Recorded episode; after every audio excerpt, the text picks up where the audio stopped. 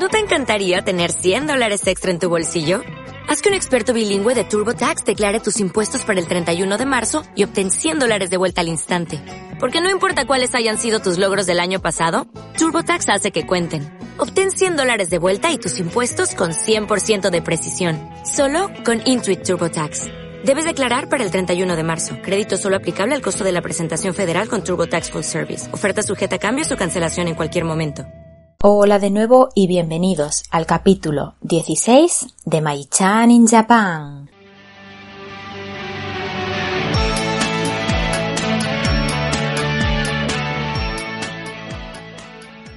Hola, ¿cómo estáis? Pues yo estoy bastante bien. Sigo muy atareada con eh, la preparación de las clases de la universidad.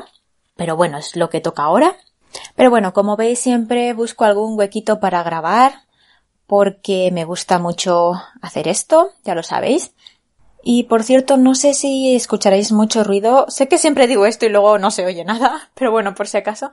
Porque, bueno, hoy hay bastante tráfico y luego eh, enfrente, como os he dicho alguna vez, eh, vivo delante de un parque bastante grande y cada día, ahora cada día por la mañana hay niños jugando a la pelota y la verdad es que se, no es que se, a ver, a mí no me molesta, eh, pero claro, ellos ah, pues hablan o, gritan o se emocionan a veces, ¿no? Jugando.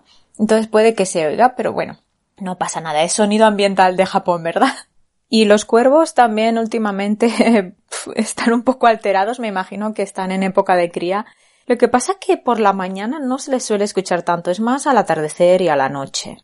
Y bueno, antes de entrar en el tema, pues quería agradecer como siempre a las personas que me dejan comentarios y últimamente estoy recibiendo comentarios de personas que me escuchan desde el principio pero nunca me habían comentado y la verdad es que me hace muchísima ilusión recibir este tipo de comentarios. Bueno, me hace, me hace ilusión todos, ¿eh? Los comentarios, pero estos que estoy recibiendo últimamente pues también y no sé, mmm, la verdad es que es muy guay esa sensación de que te escriba a alguien que no conoces pero que te ha estado siguiendo y no se invierta parte de su tiempo en, en dejarte ese mensaje, ¿verdad? Entonces sí lo agradezco muchísimo. Tanto ese tipo de comentarios como los que me comentáis eh, con regularidad. A todos muchas gracias.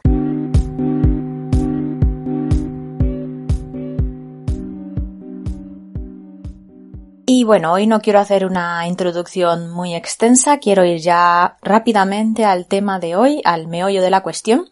El tema de hoy siguen siendo las universidades donde he dado clases, pero es la segunda parte. Entonces, si me, los que estáis escuchando esta parte, eh, os recomiendo que escuchéis eh, primero la primera parte que publiqué la semana pasada, creo. Y una vez escuchada esa parte, pues ya podéis escuchar esta segunda. De todos modos, por si acaso, os voy a hacer un mini resumen de lo que os conté en el podcast anterior. En él os hablé de las universidades, os presenté las cuatro universidades donde he dado clase, las llamé A, B, C y D, que por cierto me equivoqué y a la universidad D la volví a llamar C, como a la universidad anterior, pero quería decir D y os hablé un poquito de cómo conseguí entrar en estas universidades, cómo fue el proceso de selección, las entrevistas de trabajo y algunas eh, pequeñitas anécdotas que me sucedieron allí en las entrevistas de trabajo precisamente. Y de esas cuatro universidades, ahora mismo doy clases en tres de ellas, por eso no puedo dar detalles muy concretos, no puedo dar nombres, pero sí que puedo explicaros algunas cosas así más, más generales. A ver, puedo explicar anécdotas de casos concretos, pero nunca voy a decir los nombres. Eh, que por cierto, Miguel me recomendó usar nombres en clave, o sea, ponerles nombres españoles a los estudiantes. Y eh, me parece muy buena idea. Llegado el caso, si tengo que hablar sobre algún estudiante, puedo ponerle un, un nombre en clave. Muchas gracias por la idea, Miguel.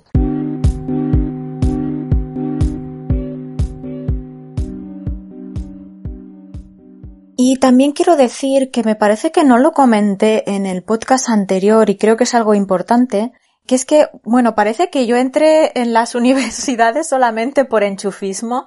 Y sí, pero no. A ver, eh, en la universidad como profesor, en la Universidad de Japón como profesor, no puedes entrar simplemente porque seas nativo, que daba esa sensación, ¿no? Por lo que yo conté en el podcast anterior. Y no, no es así. A ver, yo estudié filología hispánica, una licenciatura, es decir, una carrera de cuatro años, y luego hice un máster de año y medio, aunque yo estuve dos años haciéndolo, porque yo separé el trabajo final de máster, entonces me llevó un poquito más de tiempo. Y este máster es el máster para ser profesora de español como lengua extranjera. O es un máster muy específico para lo que yo hago, o lo que estoy haciendo, mejor dicho, en la universidad aquí en Japón. Es decir, que para poder ser profesor, pues también tienes que tener ciertos estudios, profesor de, de lo que sea, en la universidad japonesa, ¿no? Entonces, que no se puede entrar así como, eh, soy nativo y ya entro, porque mi amigo me recomienda, no, no, tienes que tener un perfil bastante alto de nivel de estudios. De hecho, si quieres entrar como profesor con plaza fija, bueno, fija, fija aquí, la verdad es que me parece que no hay, pero bueno, en fin, como profesor a tiempo completo, de hecho, necesitas tener un doctorado. Si no tienes el doctorado, entonces te piden que tengas ah, bastantes publicaciones. Y yo, pues en esas universidades, yo no soy profesora a tiempo completo porque yo no tengo el doctorado y no tengo apenas publicaciones. Entonces, para mí, aunque yo tenga una recomendación, es muy complicado entrar con como profesora a tiempo completo en una universidad. Yo soy profesora a tiempo parcial, aquí se le llama Hijo Kinkoshi. Y como os comenté, pues es un profesor que va a la uni, da la clase y se vuelve. O se queda allí, pero preparando materiales, por ejemplo. ¿Vale? Pero en el, es un, bueno, depende de la, universidad. Hay universidades que tienen un pago mensual, como un sueldo normal, pero ese pago mensual, mensual contempla el número de clases que tú vas a dar. Y otras universidades tienen un sistema diferente en el que te pagan por cada clase que tú has dado. Por ejemplo, si yo en ese mes he dado, no sé, cuatro clases, por poner un ejemplo, pues a mí me van a pagar por esas cuatro clases. Y en ese pago está incluido la preparación de materiales. Es un pago fijo por clase.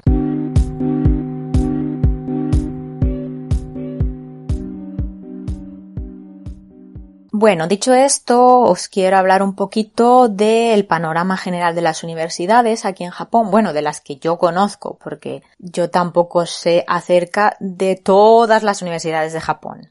Pero bueno, os hablo de, os voy a hablar de donde yo he dado clases o donde yo doy clases. Vale, para empezar, yo doy clases en universidades privadas, y es algo normal porque si no me equivoco hay muy pocas universidades públicas aquí en Japón y de hecho, eh, bueno, he estado buscando un poco de información porque yo tampoco sé muy bien la diferencia. Bueno, no es que no sepa la diferencia, es que no sé muy bien si son privadas o públicas muchas veces. Y he estado buscando un poco la información sobre esto y resulta que en 2004 cambió un poco el sistema de universidades públicas y ahora muchas de las universidades que antes eran públicas, antes de 2004, ahora son semi-privadas aunque siguen manteniendo cierto estatus de públicas. No sé, es un poco lío. Sí, si queréis saber más sobre esto, creo que hay algunos, algunas publicaciones por ahí por la red que lo explican más o menos. Yo no lo sé explicar bien. Bueno, el caso es que donde yo doy clases son universidades totalmente privadas. Dos de ellas, bueno, he dado clases en cuatro universidades, entonces tres de ellas son de una categoría no muy alta si no me equivoco, A, B y C son de una categoría no muy alta. De hecho, C es de un rango bastante bajo. Ahora os explicaré un poco todo esto de las categorías y los rangos. Y a la Universidad D, que fue la última donde entré, si no me equivoco, sí, está bastante arriba, aunque no es de las más top, está bastante arriba en el ranking de universidades. Bueno, supongo que todos sabéis que las universidades están dentro de unos rankings de prestigio, de calidad o como lo quieras llamar. Y esto aquí en Japón es muy, muy importante. Es algo que se tiene muy en cuenta, sobre todo los estudiantes a la hora de elegir universidad, porque según la universidad donde estudies tendrás más o menos oportunidades laborales o eh, posibilidades de encontrar trabajo en una empresa que te guste o en una empresa también prestigiosa. Y si no me equivoco por lo que he escuchado, esos rankings van, los clasifican por las por letras del, del alfabeto. Entonces A, una universidad del ranking A es la de las más prestigiosas, la más prestigiosa, digamos. Y F es la mínima. Entonces, por ejemplo, mis estudiantes, la mayoría de mis estudiantes, no los de la universidad D, porque esa ya os digo que está un poquito más arriba, pero el resto de universidades, ellos mismos se dicen, se dicen a sí mismos que son estudiantes de rango F, ¿vale? Luego esto volverá a salir, ya os explicaré. ¿Por qué me dicen eso? Entonces, por ejemplo, si tú consigues entrar en una universidad de rango A, que según tengo entendido, los exámenes de acceso son muy difíciles, muy pocas personas eh, consiguen entrar en esas universidades. Bueno, no es que consigan entrar muy pocas, hay un cierto número de plazas, pero como casi todo el mundo quiere entrar en ellas, pues es muy probable o posible que no logres entrar en esa universidad de rango tan alto. Entonces, lo que hacen muchos estudiantes, bueno, hay dos opciones, ¿no? Si suspendes el examen, puedes esperar un año más y volverlo a hacer, o puedes eh, optar por ir a una universidad de rango menor y hacer pues su correspondiente examen. Y de hecho, según me han dicho, las universidades que son de un rango más bajo, como quieren tener estudiantes, y como ahora hay muy pocos nacimientos en Japón y hay pocos chicos jóvenes, claro, es una constante lucha, ¿no? De las universidades por captar estudiantes. Entonces, muchas de estas universidades que no tienen un rango tan alto, eh, no hacen examen o hacen un examen que es muy muy fácil. Por ejemplo, una redacción contándome tu vida. Estoy exagerando un poco, ¿no? Pero para que me entendáis. Y uh, hacen la entrevista personal. Creo que todas las unis, sí, espero no equivocarme, ¿eh? pero aparte del examen hacen una entrevista personal con los estudiantes. Pues estas que os digo que son de rango un poquito más bajo, como necesitan tener estudiantes, pues hacen ese examen muy fácil o simplemente no lo hacen y hacen la entrevista personal. ¿Qué pasa? Que casi todo el mundo entra, porque claro, una entrevista, pues... Y de hecho, muchos, claro, se preparan para esa entrevista. Hay un montón de, de libros y de información de cómo prepararse para esas entrevistas. Entre que la universidad necesita a los estudiantes y que los estudiantes se preparan bien esa entrevista, pues claro, casi todos pasan. Pero ya os digo que eso no es siempre así. Es en las universidades de rango bajo que necesitan estudiantes, quieren captar estudiantes, ¿no? Pero en las universidades de rango alto, pues hay un examen que suele ser muy muy difícil, que mucha gente no logra pasar, y aparte creo que también está la entrevista. Vale, entonces si tú logras pasar ese examen y esa entrevista personal, y logras entrar en esa universidad de rango alto, pues a la hora de buscar trabajo eh, vas a tenerlo bastante fácil. Primero porque esa universidad ya va a tener ciertos convenios o no sé cómo decirlo, colaboraciones con esas empresas de alto, de alto prestigio. Y segundo porque cuando tú vayas a la entrevista de trabajo y les digas, ah, es que yo estoy en tal universidad, la universidad del rango alto, pues claro, mm, eso es algo que le va a gustar mucho o les va a gustar mucho a los que te están haciendo la entrevista.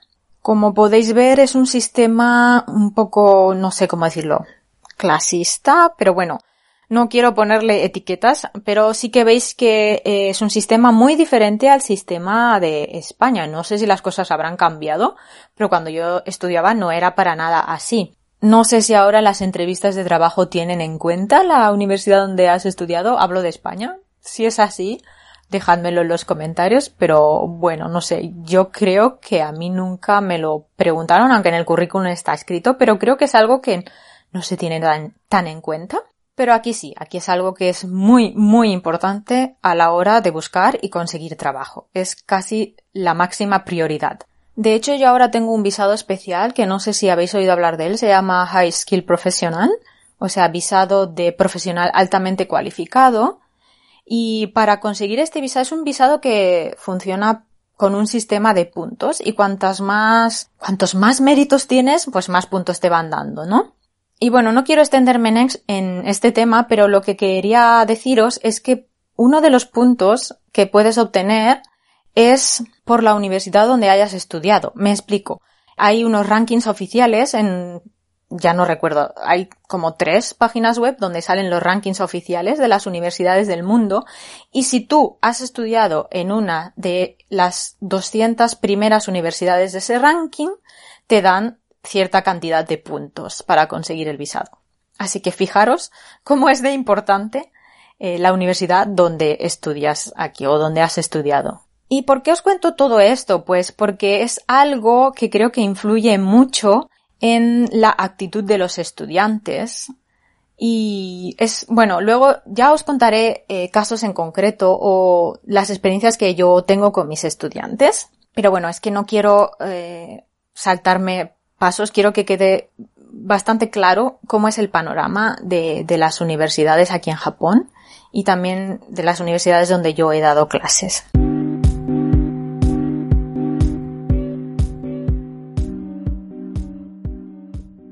Vale, entonces volvemos un poco al principio, es decir, cuando yo empecé a dar clases en esas universidades por primera vez. Y bueno, yo al principio pues empecé muy muy ilusionada porque bueno, mm, como habéis podido ver por mi, por los estudios que yo tengo, pues es la docencia es algo que a mí me gusta mucho. O sea, yo estudié para poder ser docente y además docente, es decir, enseñando español como lengua extranjera a extranjeros, ¿no? Porque el máster era básicamente eso.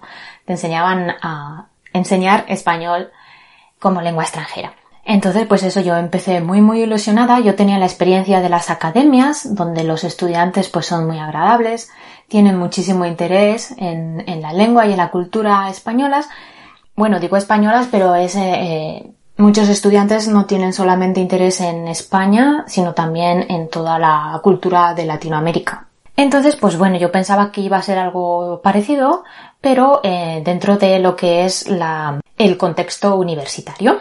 Yo nunca había dado clases en la universidad, ni en España ni en Japón, así que yo no sabía muy bien a lo que me iba a enfrentar, pero yo tenía pues eh, en mi cabeza pues una imagen que más o menos yo me había construido a través de mi experiencia como estudiante yo misma en la universidad y a través de la experiencia que yo tenía como profesora con mis estudiantes de academia. Pero resulta que esa imagen no se correspondía para nada con la realidad, o por lo menos con la realidad que yo me encontré en estas universidades. Y bueno, como os digo, pues al principio pues me esforzaba muchísimo, dedicaba muchas horas a preparar las clases, intentaba que fueran lo, más divertidas posible, con un montón de juegos, con dinámicas que cambiaban constantemente, bueno, intentando aplicar todas las últimas metodologías, las metodologías que a mí me habían enseñado en, en el máster pero rápidamente me fui dando cuenta de que todo eso no funcionaba y en los casos en los que funcionaba la verdad es que me consumía muchísima energía y os estaréis preguntando, pero ¿por qué? Porque no funcionaba, ¿no? Si en la academia esto te funcionaba muy bien, porque en la universidad no te funcionaba, ¿no? Pues bueno, hay muchos, muchos motivos, pero bueno, uno de ellos es lo que os he explicado hace un ratito, lo de los rankings de la universidad. Bueno, la gran mayoría de... No, ¿cómo lo digo? En las universidades, como yo os he dicho, las universidades donde yo doy clases o donde he dado clases, porque hay en una de ellas que ya no estoy, pues en tres de ellas son de un ranking bastante, no bajo, pero bueno, no, no son de las top, ¿no? De hecho, una de ellas sí que está bastante abajo. Y bueno, un día ya os digo que un día unos estudiantes a mí no, pero a una compañera, a otra profesora le dijeron ya no recuerdo por qué. Creo que estaban haciendo un ejercicio que no podían resolver o no sé si estaban hablando de, su futuro profesional o qué. Bueno, el caso es que los estudiantes le dijeron que no, no valía la pena que ellos se, esforzaran porque ellos eran estudiantes de rango F que como os he dicho antes es el rango que está más abajo, o sea, lo último. No sé si esa universidad está en la categoría F, oficialmente hablando, pero los estudiantes lo estaban diciendo como una manera para representar realmente, mm, ¿cómo lo digo? Para decir que esa universidad no era de las mejores. Quizá no es F, quizá es, yo que sé, E. Pero bueno, ellos decían que eran de rango F para eh, enfatizarle a la profesora que ellos no eran buenos estudiantes y por lo tanto no iban a conseguir un buen trabajo, por lo tanto no necesitaban esforzarse. Entonces, como os podéis estar imaginando, los, ya los mismos estudiantes no tienen una buena imagen de sí mismos, no tienen muy, mucha motivación y por todo este sistema que hay aquí, pues ellos ya como que piensan que no vale la pena esforzarse. Y bueno, de la, de la manera contraria también pasa, porque en la otra universidad donde doy clases, que os digo que está un poquito, bueno, un poquito no, bastante arriba en el ranking, los estudiantes mm, no es que sean malos estudiantes, son muy inteligentes, pero tampoco ven la necesidad de estudiar precisamente por eso, porque saben que van a poder conseguir un buen trabajo, aunque no se esfuercen mucho. Y no sé si esto lo he comentado antes, no lo recuerdo, Pero aquí, como es muy importante el nombre de tu, universidad, no es tan importante lo que has estudiado.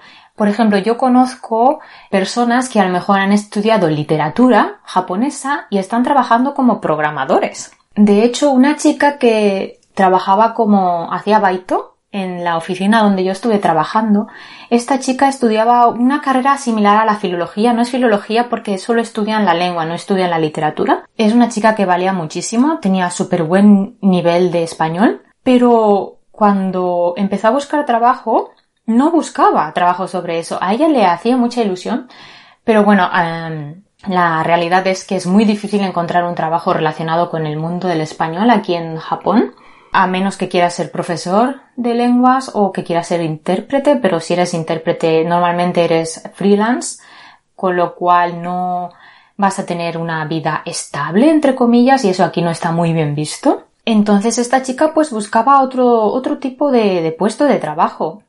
Y a mí es algo que a día de hoy aún me sigue sorprendiendo porque que yo sepa en España no es así. Si tú estudias, yo qué sé, informática es porque quieres eh, entrar a trabajar como informático, ¿no? Habrá excepciones como todo en esta vida, ¿no? Pero lo normal es eso, ¿no? Que tú estudies una carrera que tenga que ver con lo que tú quieras trabajar en el futuro, ¿verdad? Pero aquí realmente no es así. Es más importante el nombre de la universidad que lo que tú has estudiado. Ah, y esta chica, nos lo he dicho, al final entró a trabajar en una empresa, no recuerdo de, qué era la empresa, pero ella entró a trabajar como, como contable. Y entonces, claro, ¿qué pasa? Que ella no tenía ni idea de contabilidad. Entonces, lo que sucede en estos casos, en los que la carrera no se corresponde con el trabajo que tú vas a hacer en la empresa, es que ellos te forman.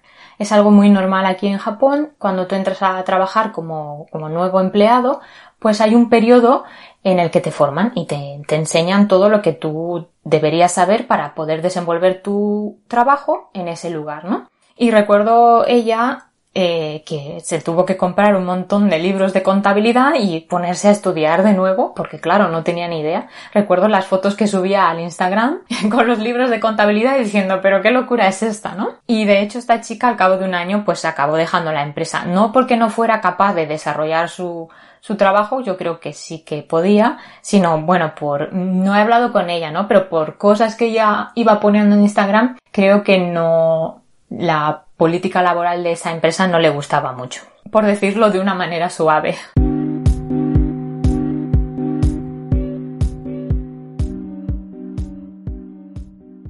Entonces ya veis cómo está el panorama, ¿no? A los estudiantes realmente les da un poco igual lo que estudian porque eh, son otros los factores los que van a condicionar su futuro laboral. Entonces, claro, entre que ellos ya se consideran de rango F y luego, en, en mi caso, por ejemplo, que yo estoy dando Estoy enseñando una lengua extranjera, una segunda lengua extranjera le llaman. No, ¿cómo le llaman aquí? La segunda lengua extranjera. Ah, no. Al inglés le llaman lengua extranjera, es verdad.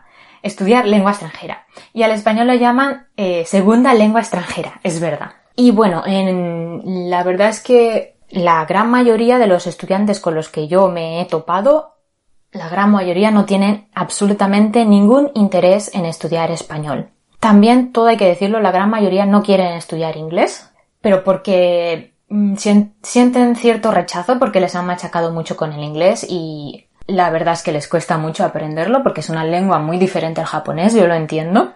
Entonces ya a causa de eso ya aborrecen las lenguas extranjeras y con el español lo que les sucede es que, bueno, suceden varias cosas. La primera es que ellos realmente no saben muy bien cómo es el español y se piensan que no es tan difícil pero luego se encuentran con que hay millones de conjugaciones, que si hay femenino, masculino, singular, plural, artículos, es que gramaticalmente es más difícil que el inglés. Lo que es la pronunciación no, es muy parecida al japonés, pero lo que es la gramática es súper difícil. Entonces muchos que al principio tienen un poquito de ilusión por aprender esa lengua, el español, ya rápidamente se, esa ilusión ya se va se decepcionan muy rápidamente o se cansan, mejor dicho, y lo abandonan por completo. Y luego otro motivo es que ellos, a mí me lo han dicho ¿eh? directamente, eh, ese otro motivo es lo que os he dicho antes, ¿no? Que es muy difícil encontrar un trabajo en el que tú necesites usar el español. Entonces no ven la necesidad de esforzarse un montón para aprender una lengua que es difícil si luego no les va a servir de nada. En las universidades donde yo doy clases, pues yo doy clases en las facultades de, yo que sé, política y economía, comercio, magisterio, medio ambiente, matemáticas, son, bueno, especialidades muy variadas pero como veis ninguna está relacionada directamente con el estudio de las lenguas. Creo que tengo un grupo que sí que estudia literatura japonesa. Y bueno, más o menos podría estar relacionado, pero bueno, en general, como veis, no son estudiantes de lengua, entonces todavía tienen aún menos interés. Y puedes pensar, oye, quizá es tu imaginación, quizás sí que tienen interés, ¿no? Pero resulta que hay unas encuestas cada semestre, si no me, si no me equivoco, eh, unas encuestas que hacen los estudiantes evaluando a los profesores. Y después de hacer estas encuestas, a nosotros, a los profesores, nos envían los resultados. Estas encuestas son totalmente anónimas, es decir, yo no sé, yo no sé quién o qué estudiante ha respondido qué, ¿no? A mí me llegan los resultados con todos los porcentajes, toda la información. Y una de las preguntas, creo que es la primera, si no recuerdo mal, es ¿por qué estudias esta asignatura? Y Depende también un poco de la universidad. Hay universidades donde el porcentaje es mayor y otras universidades donde el porcentaje es menor. Pero bueno, en general pasa del 90% de estudiantes que dicen que estudian esta asignatura porque necesitan obtener los créditos. Es una asignatura que está dentro del programa y la tienen que hacer, básicamente. Y normalmente menos del 10%, os he dicho el 90%, pero hay una de las universidades que normalmente es el 99%. Y el 1%, a veces, no siempre, es mm, pues estudiantes que sí realmente tienen interés en aprender esa lengua, pero ya os digo que es mínimo.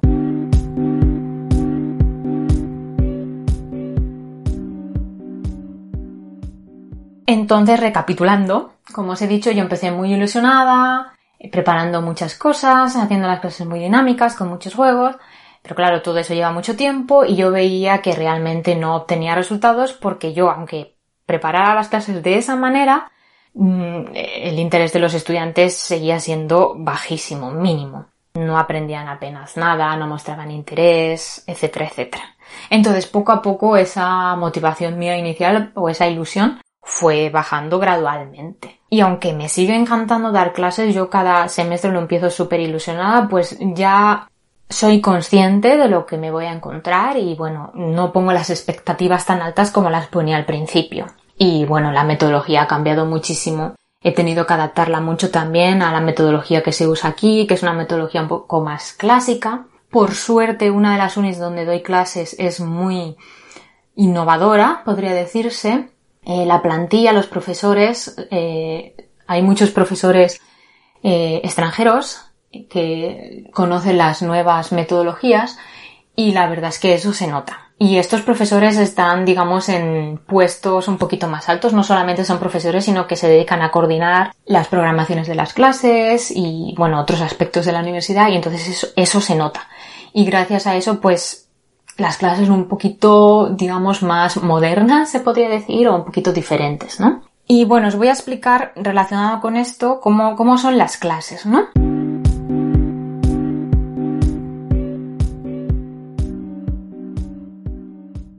Bueno, ya os digo que cada universidad es diferente, incluso dentro de cada universidad, cada facultad tiene su propio, su propia manera de hacer las cosas, pero bueno, os voy a eh, dibujar un perfil para que veáis más o menos cómo es.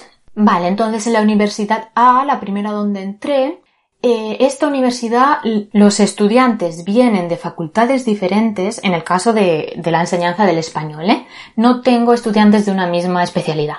Entonces son de diferentes especialidades y se juntan en, en, una aula a la hora de recibir mis clases, a la hora de estudiar español, ¿vale? Y en este caso, el español es primera lengua extranjera. Estos chicos resulta que pueden elegir si quieren estudiar inglés o estudiar español. Esto es algo muy raro porque normalmente siempre están obligados a estudiar inglés como lengua extranjera y luego pueden elegir una segunda lengua. Pero estos chicos no. Estos chicos pueden elegir o inglés o una lengua extranjera. Creo que hay español, alemán, francés y no sé si hay alguna otra, no recuerdo. Chino, me parece. Aquí se estudia bastante el chino porque al estar tan cerca tiene muchas relaciones y la verdad que es una lengua que te ofrece muchas oportunidades laborales. Vale, entonces como os digo, la pueden elegir como primera lengua extranjera y esto, pues como os digo que es algo excepcional, de hecho va a acabar. Yo ahora este año tengo unos, un grupo de que son estudiantes de segundo año y este grupo ya es el último que estudia español como primera lengua. Porque desde el año pasado ya todos los estudiantes de, de primero, no, sí, sí, el año pasado todavía podían elegir, pero ya desde este año ya no pueden eh, elegir una lengua extranjera que no sea el inglés como primera lengua. Tienen que estudiar inglés y aparte otra lengua extranjera. Así que estos chicos de segundo ya es la, última, no sé cómo decirlo, la, la resistance, ¿no? De español como primera lengua extranjera. Y bueno, normalmente son grupos reducidos. No sé si es porque la universidad lo ha decidido así o es la casualidad, pero no suelo tener más de 20 alumnos por clase. Aunque de hecho el año pasado tuve un grupo de español como, eh, como segunda lengua extranjera, es decir, que estudian inglés también. Y ellos eran chicos de primero y tenía muchísimos estudiantes, más de 30 si no recuerdo mal. Lo que pasa que era una asignatura optativa y poco a poco el número de alumnos fue disminuyendo porque, bueno, lo iban dejando, ¿no? Porque ya os digo que les parece, bueno, lo reconozco, que el español es muy difícil. Entonces al final del curso creo que tenía menos de 30, entre 20 y 30 estudiantes, ya no recuerdo exactamente el número. Ah, y en esta universidad la verdad es que los chicos suelen ser... Esta universidad no tiene rango, no está en un rango muy alto, pero no sé, es una universidad que creo que les enseña muchos valores humanos y la verdad es que me gusta mucho dar clases allí porque aunque no tienen mucho nivel los chicos, la verdad es que se comportan muy bien. Son muy educados. Si tú les dices, oye, no uséis el, el Google Translate, el traductor de Google, pues no lo usan. Si tú le dices, oye, no podéis mirar el móvil en clase, no lo miran, etcétera, etcétera. Y dirás, pero los otros, en las otras unis sí. Sí, amigos. Pero bueno, eso ya os lo, os lo voy a decir más tarde. Vale, en la segunda universidad, Universidad B, esta es la universidad que eh, eh, es un, bueno, universidad, sí, sí, es una universidad, pero yo doy clases allí solo en una facultad. Y esta facultad nació hace muy poco tiempo, creo que hace unos cinco años, y es la que os decía antes, mm, que tiene muchos profesores em, extranjeros, también tiene profesores japoneses, por supuesto, y al haber nacido hace muy poco tiempo, pues eso tiene como una, una política o una perspectiva muy diferente e intentan pues aplicar las nuevas metodologías sobre todo las metodologías que vienen de, Europa, ¿no? Y gracias a eso, en esta universidad eh, los grupos son reducidos. Eh, normalmente tenemos eh, entre 15 y 20 estudiantes, no puede pasar de 20 nunca. Y eso hace que las clases sean muy dinámicas y que podamos enseñar también mucha conversación, mucha, mm, ¿cómo lo digo? Sí, que podamos hacer actividades de, de comunicación, ¿no? De conversación. Y eso la verdad es que está muy bien. Y aparte podemos hacer muchas otras cosas como, como actividades extras. Por ejemplo, a veces invitamos em, especialistas de ciertas áreas que tienen relación con el mundo hispánico. No sé, por ejemplo, eh, el año pasado invitamos a una señora que es cantante y canta canciones en español. Creo que también el año pasado invitamos a un chico que es intérprete de un equipo de fútbol. Entonces él eh, ayuda a los jugadores extranjeros que vienen aquí a, trabajar a Japón. Entonces él como puede hablar español, pues se encarga de los jugadores de habla española, etcétera, etcétera. Así que esta facultad, la verdad es que metodológicamente hablando está muy bien. El problema es que los estudiantes pues no responden tan bien, por desgracia. Porque, bueno, es lo que os decía antes, ¿no? no está muy arriba en el ranking. Y la verdad es que muchos chicos que vienen a esta facultad son chicos que no saben muy bien a qué dedicarse y acaban viniendo a esta facultad porque es, no, no, puedo decir exactamente el nombre, pero es una especialidad en la que hacen un poquito de todo, digamos. Entonces vienen un, poco como a probar suerte, vamos a decirlo de esa manera, ¿no? Y esta facultad es precisamente la, en la que los estudiantes le dijeron a mi compañera que ellos eran de rango F y que por eso eran unos cazurrines y que no hacía falta que se esforzaran mucho. Vale, luego la Universidad C, que es donde ya no estoy trabajando, esa, bueno, yo creo que estaba en el rango ya no F sino Z. Nunca lo consulté dónde estaba realmente, pero según me han contado sí, tenía una, una puntuación muy baja y en este caso yo daba las clases de manera optativa y la verdad es que no solía tener muchos, muchos estudiantes porque ellos venían a la clase de pruebas y les gustaba, se quedaban, ¿no? Y si no recuerdo mal, al principio del semestre, eh, los de administración me preguntaban si yo quería poner un límite de número de estudiantes en la clase. Me decían que no me pasara, o sea, que es decir, que no pusiera 10 alumnos solamente, pero bueno, que podía como como mínimo 30.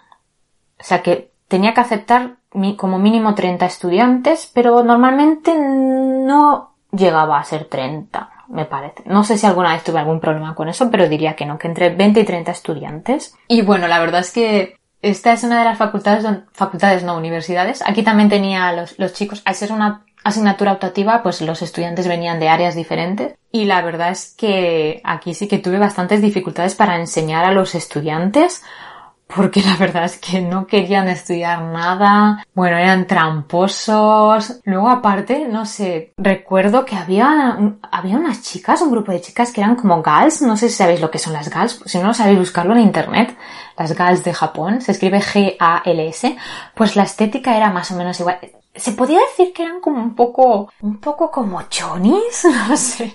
Llevan el pelo súper rubio, largo, con bucles, las uñas mega perfectas, súper pintadas, súper largas, un montón de maquillaje. Yo pensaba, estas chicas, ¿por qué están en la A ver, que todo el mundo tiene derecho, ¿eh? A estar en la universidad, pero yo pensaba, ¿realmente tienen interés en estudiar? Y de hecho a una de estas chicas la pillé copiando, la pillé con una chuleta, pero de una manera descarada, es que, es que ni disimulan. En fin, bueno, ese era el panorama. Pero si tengo que destacar algo positivo de este lugar, es que los estudiantes, a pesar de que eran así, eran muy, muy simpáticos. La verdad es que me caían muy bien. Si hubiesen sido mis amigos, no mis estudiantes, supongo que hubiesen nacido una gran amistad. Y luego las, el personal de la universidad, los que estaban en administración o en secretaría, pues eran majísimos, muy, muy buenas personas, la verdad. Y los echo mucho de menos. Y bueno, finalmente la Universidad de eh, que es la última donde entré, pues esta universidad es la que os digo que está bastante arriba en el ranking y bueno, diré, eso está bien, ¿no? Sí, está bien, pero mm, ¿qué pasa? Que tiene muchísimos estudiantes, es una universidad muy grande, aquí también doy clases de español, Ah, no, iba a decir que los estudiantes están mezclados, pero no. Doy clases en dos facultades y los, eh, cuando doy clases en la facultad tal, pues los estudiantes solamente son de esa facultad, ¿no? Y cuando doy clases para la otra facultad, pues solo son de esa especialidad, es verdad. Pero bueno, al ser una universidad muy grande, pues tengo muchos estudiantes por aula. Tengo, normalmente tengo 40 estudiantes por aula. Y la verdad es que se me hace muy difícil dar clases en esa universidad por eso, por el número de estudiantes, ya no solo porque no tengan motivación, sino por el número tan elevado de estudiantes, o sea, es imposible poder atenderlos a todos bien o incluso poder controlar, controlarlos. Y como hay tantos estudiantes siempre hay un porcentaje de gamberretes que se sientan atrás o que molestan o no quieren hacer nada. Y la verdad es que las clases en esta facultad me cansan muchísimo. Pero bueno como es una facultad o mejor dicho una universidad buena pues la verdad es que me interesa estar ahí. Aparte las condiciones de contrato son bastante buenas así que me interesa estar ahí. Y algo que también me gusta de esta universidad es que en todas las aulas tienen un ordenador instalado que diréis, uy, eso no pasa en todas. Pues no. De hecho, en la universidad A, si yo quiero usar un ordenador en mi clase, tengo que pedirlo previamente o, bueno, puedo llevar el mío de mi casa, un portátil, ¿no? Lo que pasa es que para instalarlo es un rollo que no veas. Entonces lo que yo suelo hacer es eh, solicitar el ordenador con antelación o sea, pedirlo en préstamo, digamos, y entonces cuando llega a la clase yo voy a, creo que es en secretaría, yo allí digo, oye, que he reservado un ordenador, me lo dan, lo tengo que llevar al aula, que normalmente no está en el mismo edificio donde yo recibo el ordenador. Entonces lo llevo al aula y allí ya lo conecto todo y ya lo preparo. Pero es que eso, la verdad es que es un rollo porque tienes, primero tienes que reservarlo mediante el sistema web. Sistema web quiero decir el portal web de la universidad. Vale, una vez que lo reservas, lo que os cuento, tienes que ir allí antes de que empiece la clase, pedirlo, que te lo, que te lo den, te lo dan, lo llevas al aula. Llevarlo al aula significa que ya tengo un peso más, si ya llevo las fotocopias, los libros, no sé qué, ya es horrible. Como esté lloviendo, ya ni os cuento. Vale, lo llevas al aula, lo instalas. Tienes que conectarle todos los cables, que todo funcione bien. Rezarle a todos los dioses. Y luego, una vez ah, ya lo has instalado todo, enciendes el ordenador y ya tienes que poner 100.000 contraseñas. La contraseña para entrar en, en Internet. La contraseña para entrar en el sistema, porque si no, no te admite.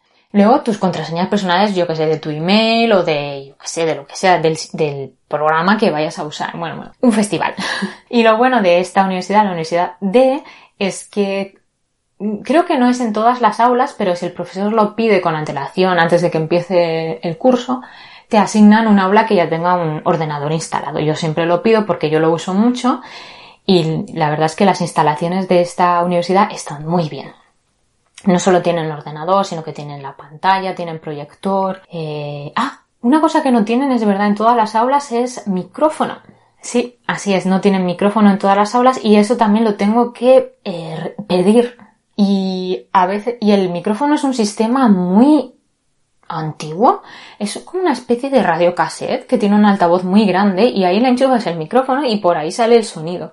Y eso pesa como un muerto. Pero por suerte las aulas donde no hay micrófonos están en el mismo edificio donde está la sala de profesores, que es donde me dan el micro.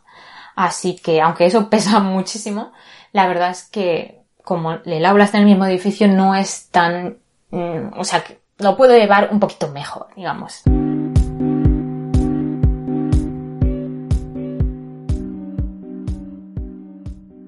Vale, como ya llevo bastante rato hablando, lo voy a dejar aquí.